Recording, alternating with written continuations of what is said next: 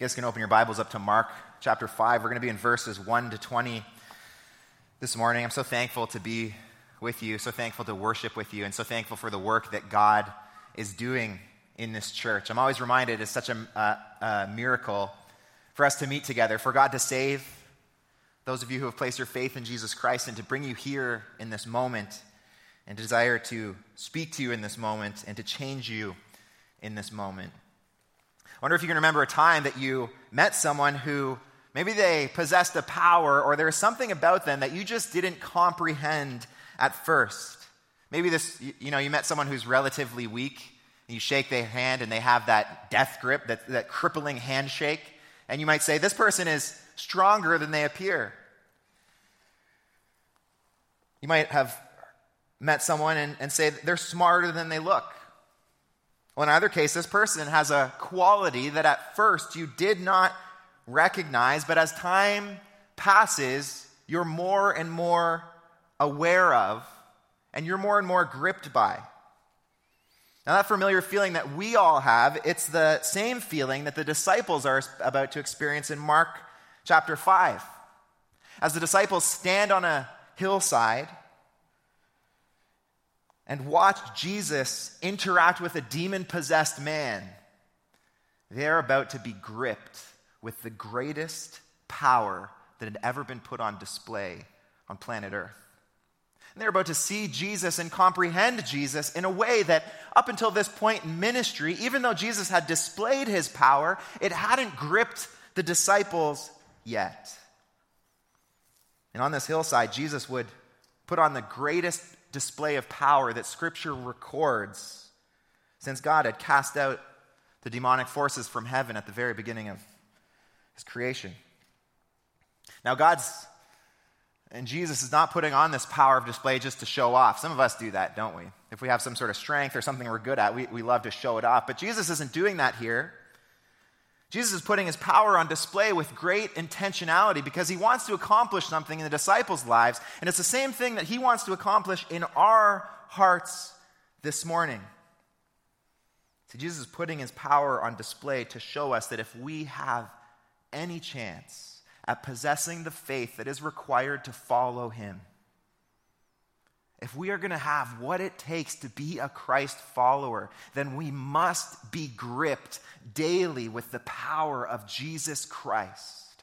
Our hearts must come to comprehend as much as we can just how powerful and able Jesus is. Listen, this morning we need exactly what the disciples needed in Mark chapter 5. We need to see the power of Jesus Christ put on display. And it's God's grace in our lives this morning that He has given us His word.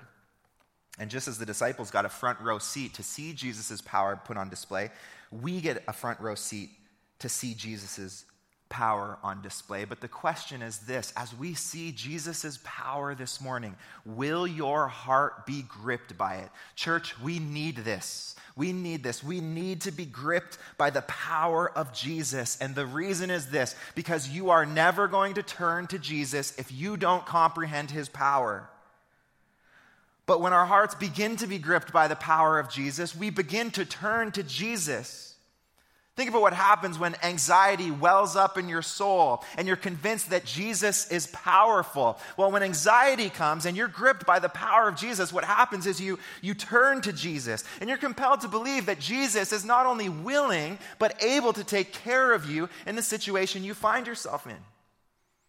What happens when the conviction and weight of sin is bearing so heavily on your shoulders and you don't feel like you can move, you don't feel like you can breathe, but you look to Jesus and you see the one who is powerful to cast out each and every sin? What happens when you're gripped by the power of Jesus? You turn to him knowing that Jesus has the power to deal with your greatest problems. And so the disciples and us, we must be gripped by the power of Jesus. And this morning, I want to read this whole text together so that we can see the power of Jesus and be gripped by it. Let's read in Mark chapter 5, verses 1 to 20. It says, They came to the other side of the sea and to the country of the Gerasenes. And when Jesus had stepped out of the boat, immediately there met him out of the tombs a man with an unclean spirit. He lived among the tombs, and no one could bind him anymore, not even with a chain. For he had often been bound with shackles and chains, but he wrenched the chains apart. He broke the shackles in pieces. No one had the strength to subdue him. Night and day among the tombs and on the mountains, he was always crying out and cutting himself with stones. When he saw Jesus from afar, he ran and fell down before him, and crying out with a loud voice, he said, What have you to do with me, Jesus, Son of the Most High God? I adjure you by God, do not torment me. For he was saying to him, out, Come out of the man, you unclean spirit. And Jesus asked him, What is your name? He replied, My name is Legion, for we are many. And he begged him earnestly not to send him them out of the country. Now a great herd of pigs was feeding there on the hillside, and they begged him, saying, Send us to the pigs, let us enter them. So he gave them permission, and the unclean spirits came out of him and entered the pigs, and the herd, numbering about 2,000, rushed down the steep bank to, into the sea and drowned in the sea. The herdsmen fled and told it in the city and in the country, and the people came to see what it was that happened. And they came to Jesus and saw the demon possessed man, the one who had had the legion, sitting there clothed in his right mind. And they were afraid. And those who had seen it described to them what had happened to the demon possessed man and to the pigs. And they began to beg Jesus to depart from their region. As he was getting into the boat, the man who had been possessed with the demon begged him that he might be with him. And he did not permit him, but said to him, Go home to your friends and tell them how much the Lord has done for you and how he has had mercy on you. And he went away and began to proclaim the Decapolis how much Jesus had done for him, and everyone marveled. I want you to see the power of Jesus in this text. I want you to be gripped by the power of Jesus. And the first thing I want you to see in this text is that I'll only come to grips the, with the power of Jesus when I expect the destructive power of the enemy.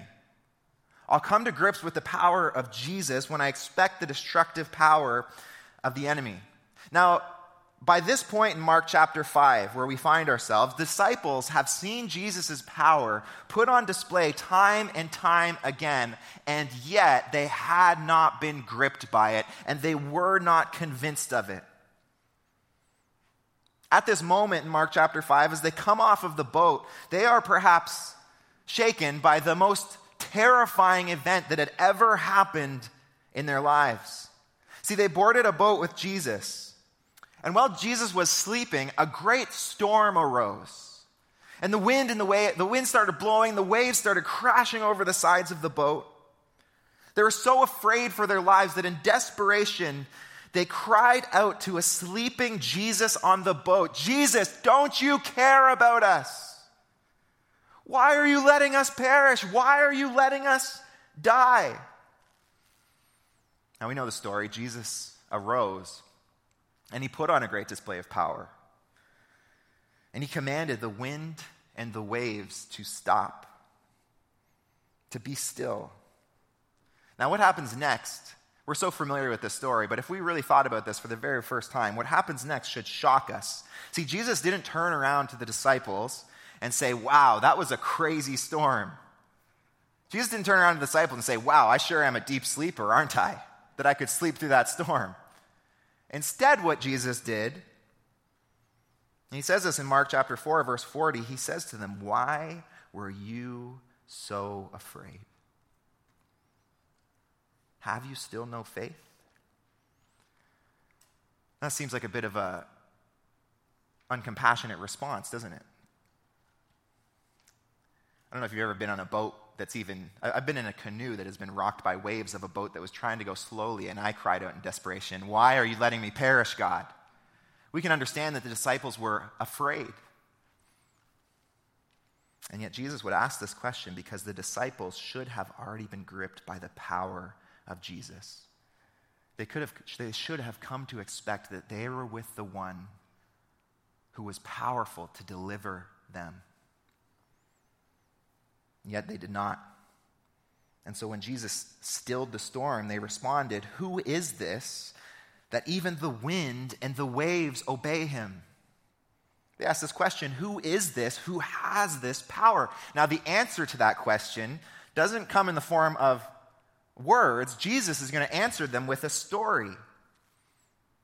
Actions speak louder than words, and Jesus cares that they understand. Jesus cares that we understand who exactly he is. Who is this man who has the power and the authority to command wind and waves to obey him? Jesus cares that we know this answer. And so he answers us with a story. By his sovereignty, immediately as he steps off the boat, here is a demon possessed man. Here's an opportunity to teach the disciples about his power.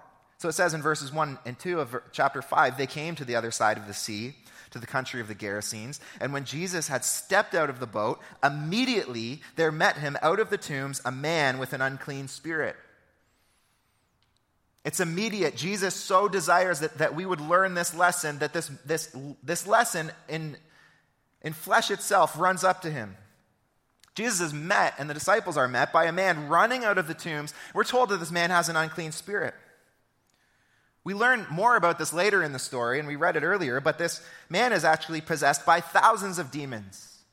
And as we come to hear more and more about this demon possessed man, we're increasingly horrified by the way that these unclean spirits, these demons, have destroyed his life. I love what one commentator says. He says, The destruction and ruin should be to us one of the most lamentable stories in all of Scripture. This man's life had been completely destroyed because of the demons that had possessed him. He had been brought to absolute ruin by the destructive power of Christ's enemies.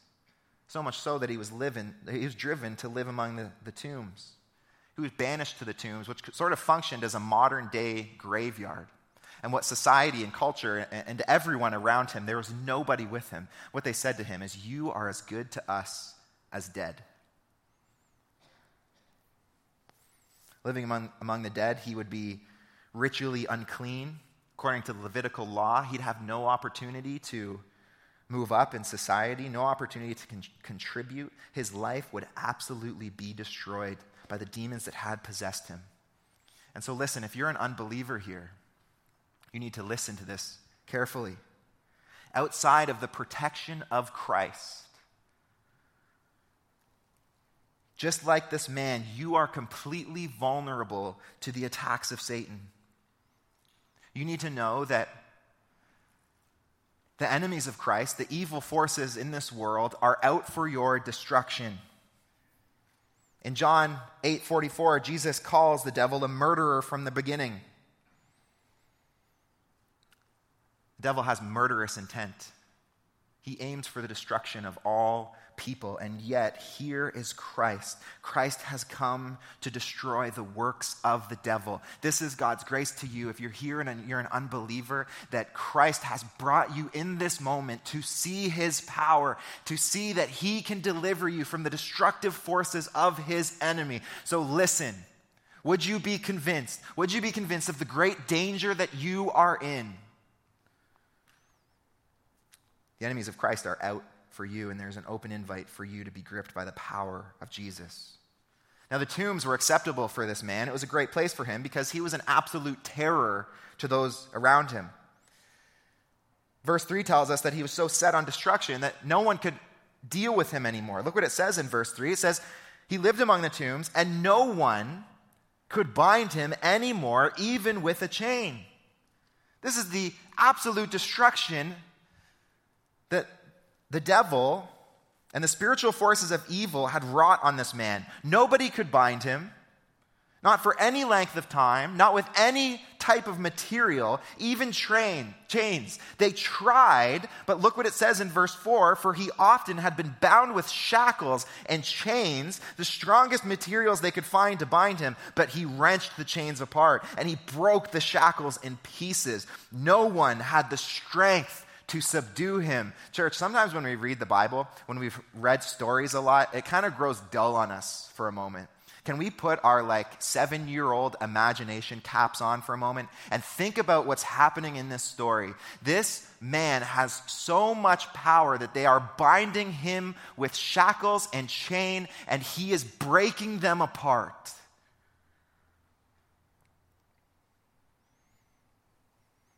nothing could work. And at this point in time, it seems like he's a hopeless case. Even Mark admits no one had the strength to subdue him. Now, not only was he a terror to those around him, he was also destroying himself. See, this is the destructive power of the enemy. Not only does he want to uh, terrorize those people around his targets, he also wants to terrorize his targets. Look what it says in verse 5 Night and day among the tombs and on the mountains, he was always crying out and cutting himself with stones. The evil, the spiritual forces of evil were out for this man's destruction. Now let's stop here for a moment. At this point in the story, the feeling that we should have as we see the destruction that has been brought to this man's life is the feeling that we would have if we just saw a horrific car accident. This is a picture of absolute destruction. And this is the picture of absolute destruction that we should come to expect from the enemies of Christ. In fact, this is what we must come to understand if we are to be gripped by the power of Christ. You see, if you don't understand the, the power of the spiritual forces of evil that are out for your destruction, you will not be compelled to turn to Jesus Christ for deliverance.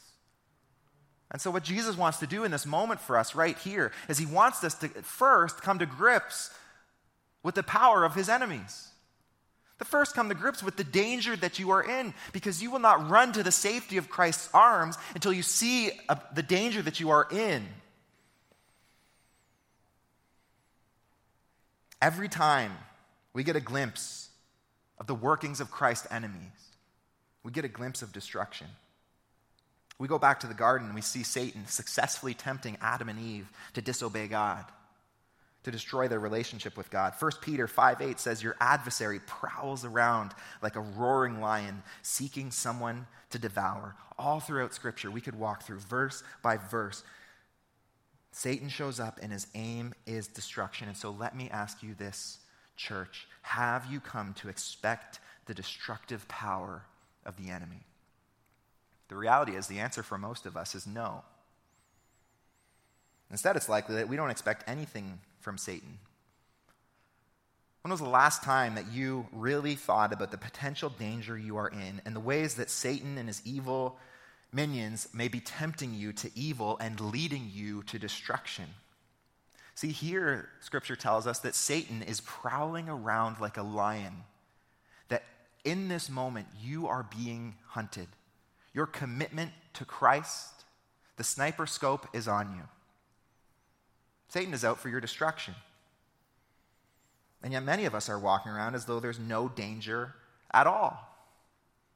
And so, Scripture says here's this prowling lion who is out for your destruction. And many of us are going about our day as though there's no lion at all. And this is the way that Satan would have it, isn't it?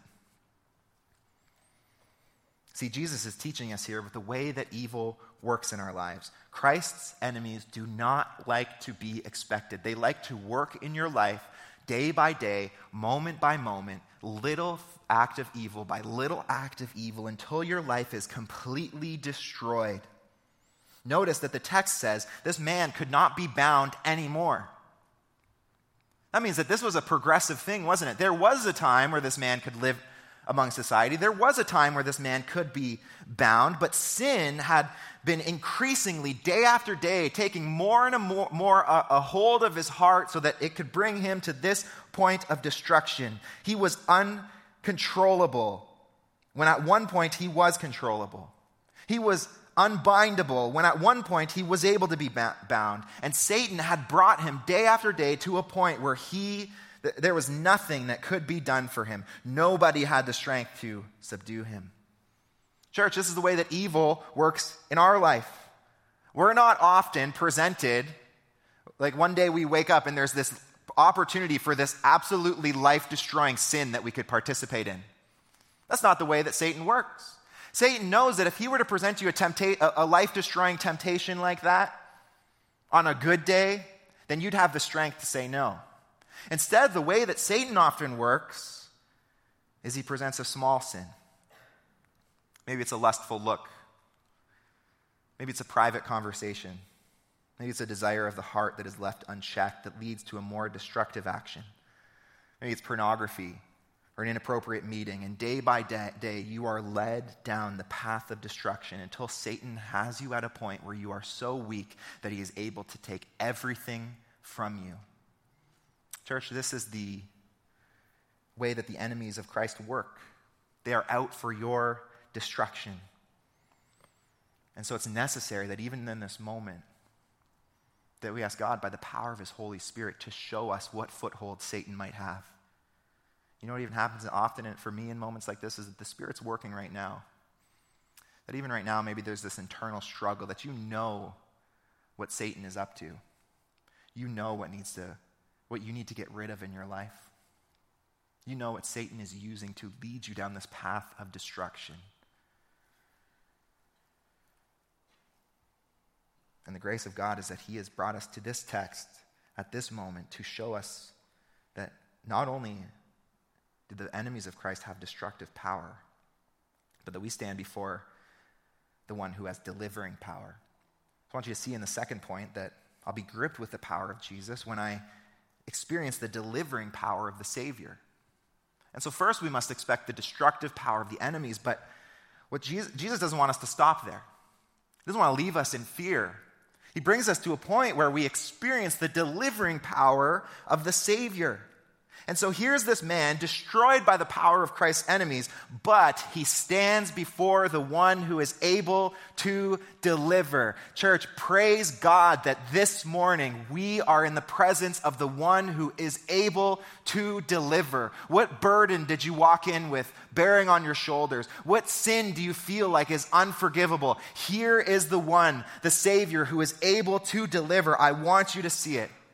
Look at verse 6. In verse 6, we take our eyes off of the destruction and center them on the one who is able to deliver. And look what it says. And when he saw Jesus from afar, he ran and fell down before him. Marcus set the stage for the destructive power. and Now the delivering power can be displayed with in so many in such a greater magnified way.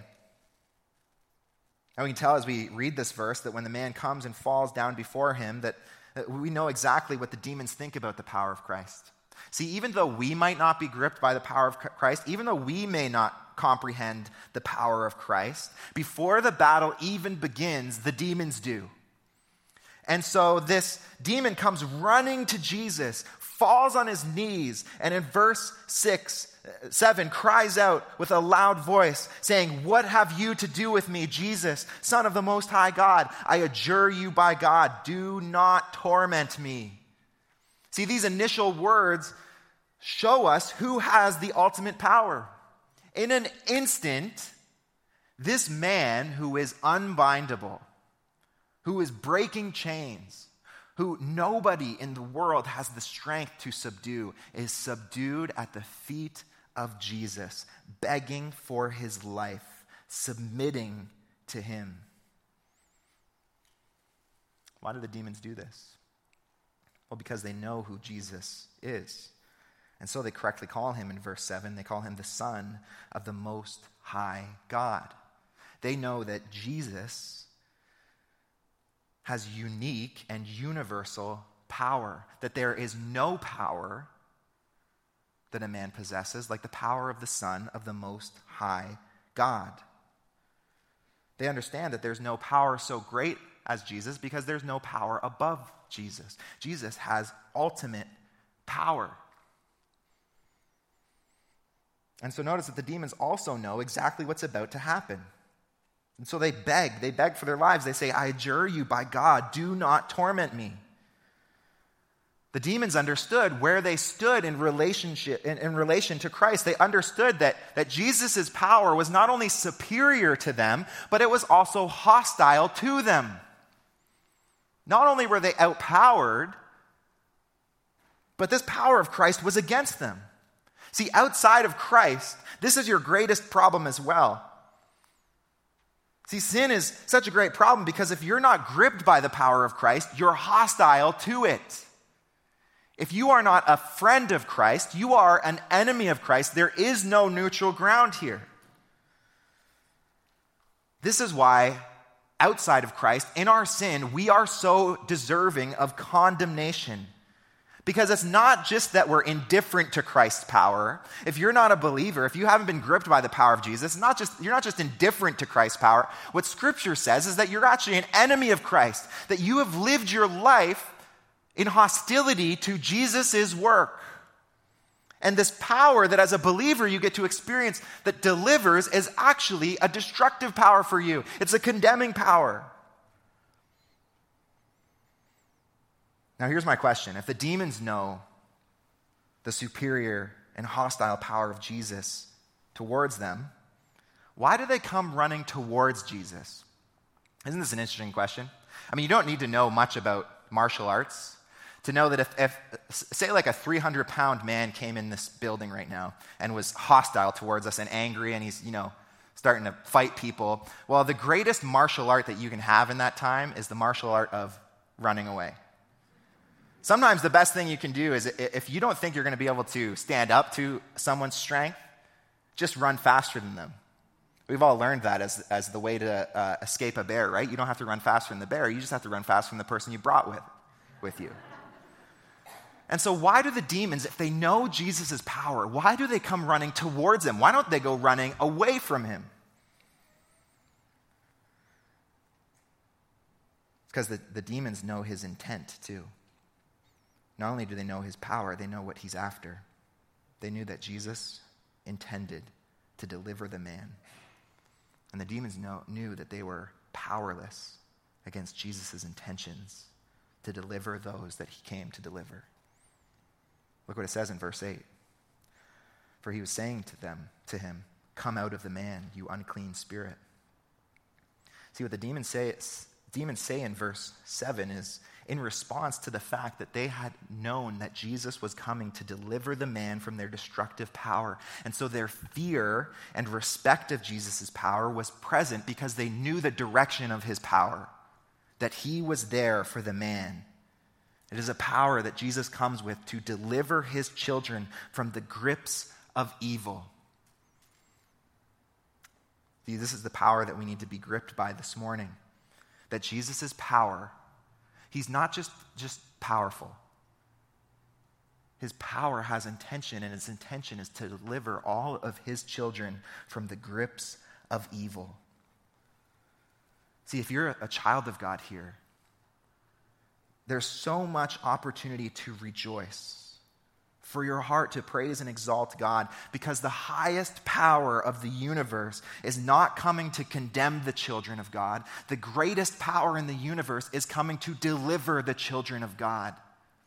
This is Jesus' mission. He comes with great power to deliver his children from the grips of evil where demons tremble and fear, the children of God find comfort and rejoicing because Jesus came for you to deliver you from the grips of evil. And so let me ask you this question. On that final day when Jesus comes finally and forever to deliver all of his children from the grips of evil, what will your reaction be? As a child of God, will you rejoice? In the experience of the delivering power of Jesus' salvation, or as an enemy of Christ? Will you fear and tremble as the demons did, knowing you'll experience the condemning power of his justice? I like to illustrate it like this if, if a house were being robbed, and the robber was still inside, and you were in there with your family, and the cops were to show up, you hear the sirens blaring, and they show up in front. There's two very different reactions in that house, isn't there? There's reactions of the, of the family who are being delivered. It's a sigh of relief. Here are the ones who have the power to deliver us from this great evil. But then there's the reaction of the criminals. It's great fear, it's great panic, knowing that the power that has come to deliver those people has come, is about to come down on your crime. The question for us is what's going to make the difference on that final day when Jesus returns to display his power, whether to condemn in judgment or deliver in salvation. And the difference is this is faith. See, it's only faith that will allow you to experience the delivering power of Jesus. And if, so, if, so, if you're here and you haven't placed your faith in Jesus, you need to understand that there's a day coming, that it could be today, it could be tomorrow, it could be any time, that Jesus is coming to finish the battle. And he's calling you in this moment to land on your knees, to place your faith in him, and trust that he came to deliver you from the grips of the enemy for all of eternity that his power is so great that he wants to do that for you, not for a day, not for a week, not for a year, for all of eternity. Jesus came to deliver his children. Mark's not done here. Jesus isn't done here. He wants us to find even more comfort. See, by giving us a window into the nature and identity of the unclean spirits, Jesus is showing us not only that he's intent on delivering us by his power, but also that he's able to deliver us from evil. See, it's not as though Jesus came and he's, and he's saying, Oh man, I really would love to deliver these people from their, uh, from their enemies. That's not the way that we feel about things like world hunger, where we understand it's a problem, but really uh, we, we, can contribute in small ways, but we're powerless to do anything about it in and of ourselves. That's not the, the way that Jesus comes. Jesus comes and he's both willing to deliver his children from their enemies, and he is able to do it. And Mark wants us to understand both of these truths. And so in verse 9, he says, he says this And Jesus asked him, What is your name? He replied, My name is Legion, for we are many. Now, by re- revealing his name, Jesus is showing us exactly what he's up against. The demon's name is Legion. Legion is a Roman word used for an army that contained close to 6,000 men. And so, this is what, what Jesus is doing is setting up the battle. This isn't one on one, this is one verse 6,000. And not only is this 6,000, this is a legion, this is an army, this isn't an unorganized mob. This is a legion of demons, a military unit that is intent on destroying their enemies. This legion is after something. And so, see what's happening. In this text, we keep coming up to the destructive power of the one that Jesus is against. Why is Mark spending so much time showing us the enemy? Why is Mark spending so much time drawing out exactly who this demon is? It's because, the, because of this. If Jesus is able to deliver this man from this situation, if Jesus is able to deliver this man from this legion, from this army of 6,000 demons that is intent on his destruction, how much more is Jesus able to deliver you this morning? The disciples had asked, Who is this man? And the answer? He is the man who is able and willing to deliver the most hopeless. In verses 10 to 13, we see the deliverance take place. Look at verse 10 with me. It says, He begged him earnestly not to send them out of the country. Now, a great herd of pigs was feeding there on the hillside, and they begged him, saying, Send us to the pigs, let us enter them. So he gave them permission, and the unclean spirits came out and entered the pigs, and the herd, numbering about 2,000, rushed down the steep bank into the sea and drowned in the sea. Now, I know we have questions here. Why the pigs? Or some of the men I can tell are asking, Where's the bacon? And I want to get to those questions, but can we just take a moment to appreciate what's happened here? See, here's the delivering power of Jesus on display. The demons who could not be subdued are subdued. The demons who could not be bound are released. The man who could find no deliverance is delivered. delivered. See, we need to find such great comfort here. Jesus is the one who is able to bring healing to the most hopeless. He's able to deliver the destroyed. And if Jesus is able to deliver this man from this hopeless situation, how much more is he able to deliver you? And so let me say it again many are here with a great burden of difficult circumstances. You are walking through a trial. It feels like your head is under water. You feel like there's no way to the other side. You feel like you're in a valley of darkness, and yet on great display this morning. The spotlight is on him. Here is your Savior. Here is the one who is able to deliver you from evil, the one who, by his power, is able to protect you from harm. Listen, if you're burdened with life, Jesus is present this morning to tell you, Come to me. Come to me. I am so able. And the only thing that is stopping us is your willingness to come. Lay your burden before me.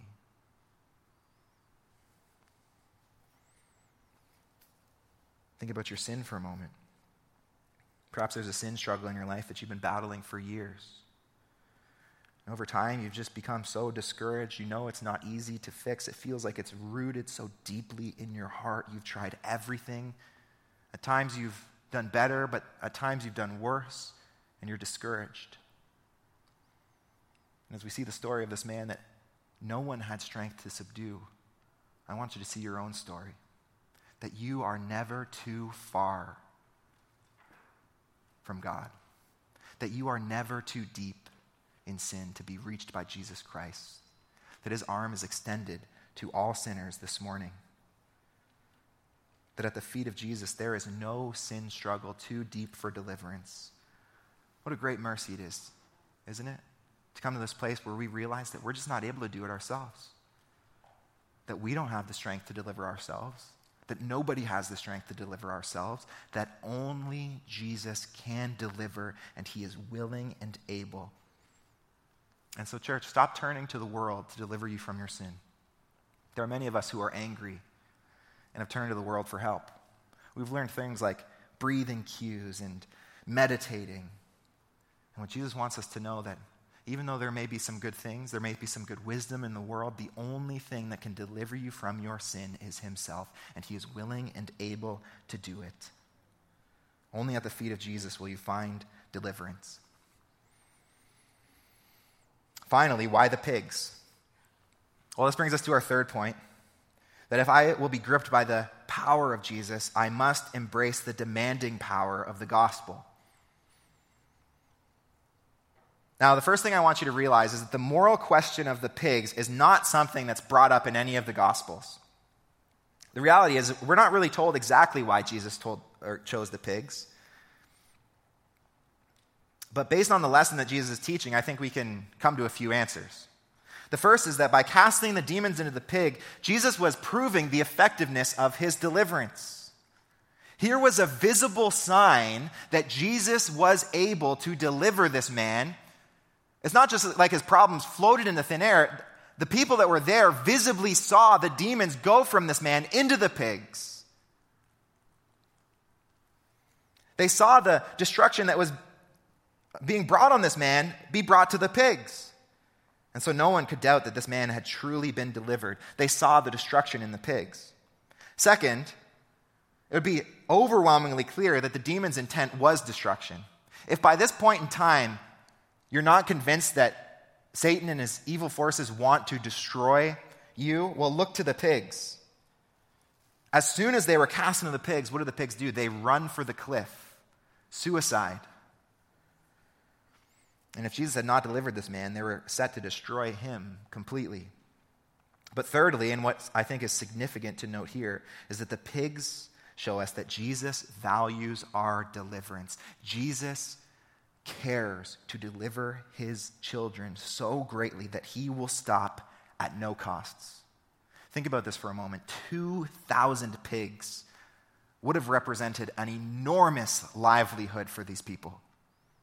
This was life, this was food, this was money. So to lose these pigs would be a great economic loss. But Jesus is so committed to delivering even the life of one man that he will stop at no cost. See, so great is the value of one human soul that even 2,000 pigs could not compare to it. Even a million pigs could not compare to it. There is nothing that could compare to the value of Jesus saving a human soul. And what Jesus is showing us here by casting these demons to the pigs, he's showing us the cost of salvation. See, where do we see the cost of salvation most clearly? We see it in the pigs, but we see it even greater somewhere else. See, the cost of salvation is shown to us most clearly in the cross, where the perfect Son of God would die. to deliver us from our sins. See, if the 2,000 pigs were undeserving, how much more of a tragedy is it that the perfect Son of God was hung on the cross, crucified with criminals? How much greater of a tragedy was it that the Son of God took on the sin of man, though being perfect and blameless, to bear the wrath of God that was to be poured out on our sin? He paid the cost, the greatest cost.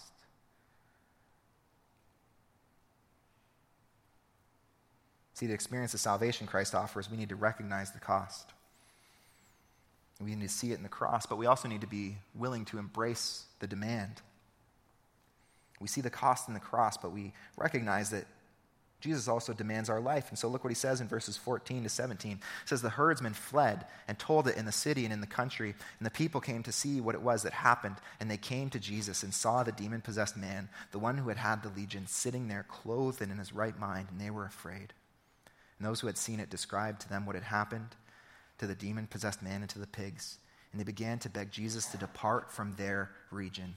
The whole community gathers around to see this amazing display of power. And it's so evident that, that Jesus has worked powerfully because this man is sitting at Jesus' feet in his right mind, and now all the pigs are gone.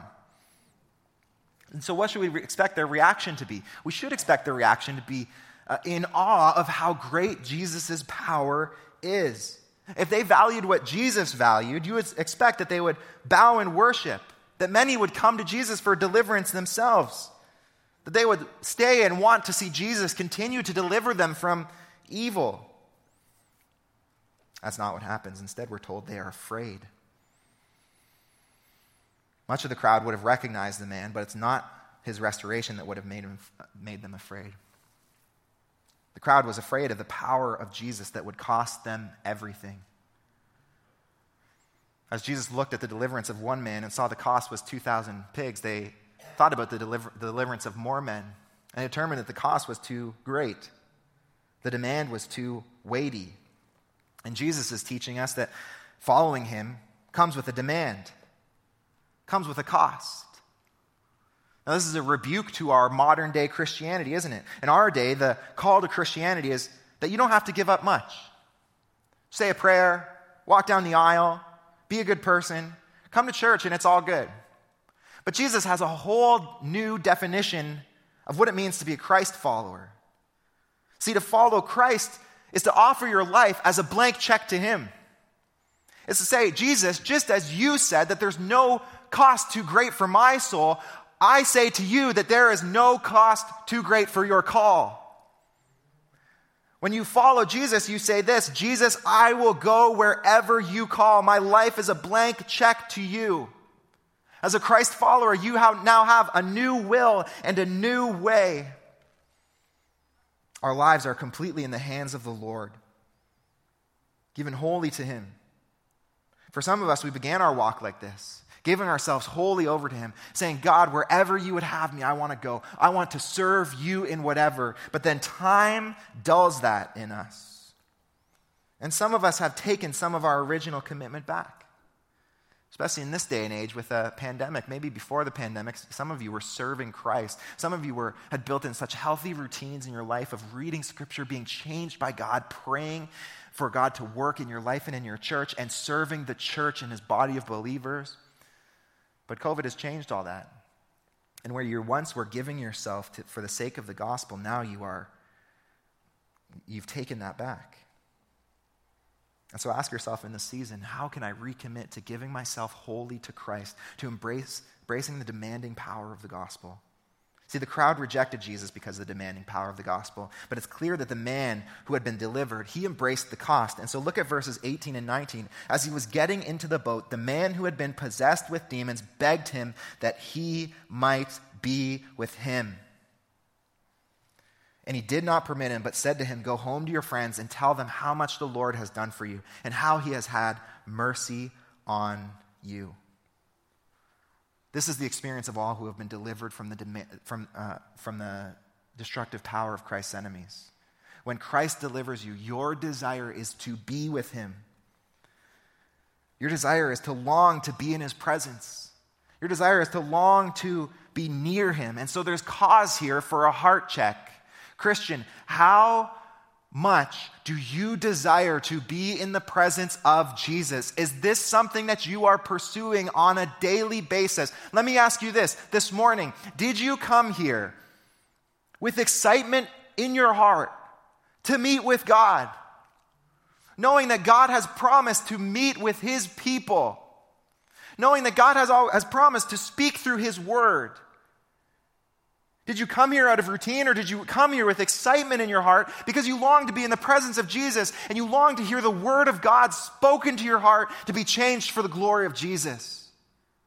Do you long for the presence of Jesus? This man understood that to embrace the demanding power of, the serv- uh, of Jesus not only meant to, be, uh, to long to be in his presence, but also to live in his service. And so Jesus says to him, Go home to your friends and tell them how much the Lord has done for you and how he has had mercy on you. See, to be gripped by the power of Jesus is to be caught up in the mission of Jesus. So this man gladly takes up the call I will go where you call. He's written his life as a blank check to the Lord. In the Gospel of Mark, this man becomes the first Christian missionary. A Gentile saved in front of the disciples, willing to take the gospel call to the Gentile nations. And Mark saves this man, Jesus saves this man, sorry, to graciously answer the disciples' question Who is this man? They asked the question, and the answer was unclear to them, but now it has an obvious answer. This is the mighty Son of God, who's powerful to deliver, and whose power must be grasped. This is the Son of God who is delivering his children from the destructive power of his enemies and calling them to embrace the demanding power of the gospel. And knowing the answer to the question, who is this man? The question for us this morning is, will you be gripped by this power this morning? Let's pray. Father, God, we thank you. We praise you for your power. And we praise you that it's, it's not just a power that's out there that we get to visualize and see and experience. God, it is a power that, that you invite us to experience personally. It is a delivering power that you have called all to receive through faith and all to experience on a daily basis as you deliver us from the evil that surrounds us day after day as we walk through the valley of darkness. God, there you are to deliver us. And so, Father, we pray that we would turn to you, that we would lean into you, that even as we worship now, Lord, that this would be an expression of our dependence on you. God, that we want to be near you. Jesus, thank you. We pray this in the name of your Son. Amen.